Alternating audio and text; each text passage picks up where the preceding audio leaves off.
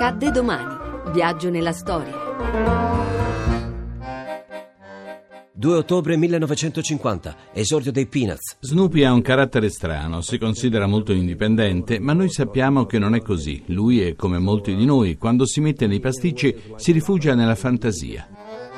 Charles Schulz, il papà dei Peanuts, forse non ha mai pensato che il suo sarebbe stato il fumetto più famoso del mondo, tanto da entrare nel Guinness dei primati. Il primo a vedere la luce, Charlie Brown, la cui vita richiama quella dell'autore. Charlie Brown, I think, would be the...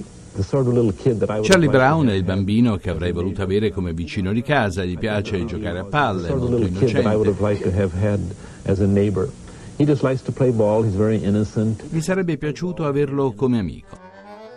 A fianco del bambino dalla testa tonda c'è il cane Snoopy, poi Sally, Lucy, Linus e la coperta, Schroeder e il pianoforte, Woodstock o Piperita Patti e molti altri ancora animano il fantastico universo disegnato da Schulz. Interrogativi, sogni, perle di saggezza e tanta natura dominano le celebri strisce. I Peanuts sono compagni di strada di milioni di persone che li leggono con affetto. Appassionanti e lunghi discorsi tra Charlie Brown e Linus.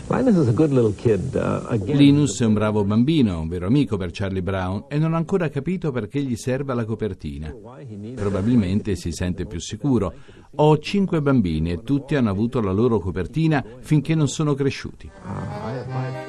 Vignette per divertire ma anche per far riflettere. Non manca la critica sociale come nel caso della guerra del Vietnam. Personaggi che non invecchiano ma restano sempre attuali e sempre pronti a sorprenderci. I Peanuts e Schulz sono un binomio inseparabile. È sempre solo lui a disegnarli e a dargli voce. L'avventura termina con la morte di Schulz nel duemila. Il commiato ai lettori è affidato alla macchina da scrivere di Snoopy. Per la prima volta lo scritto non inizia con «Era una notte buia e tempestosa».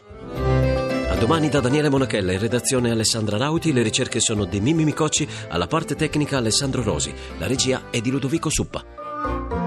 Il podcast e lo streaming sono su radio uno punto rai punto it.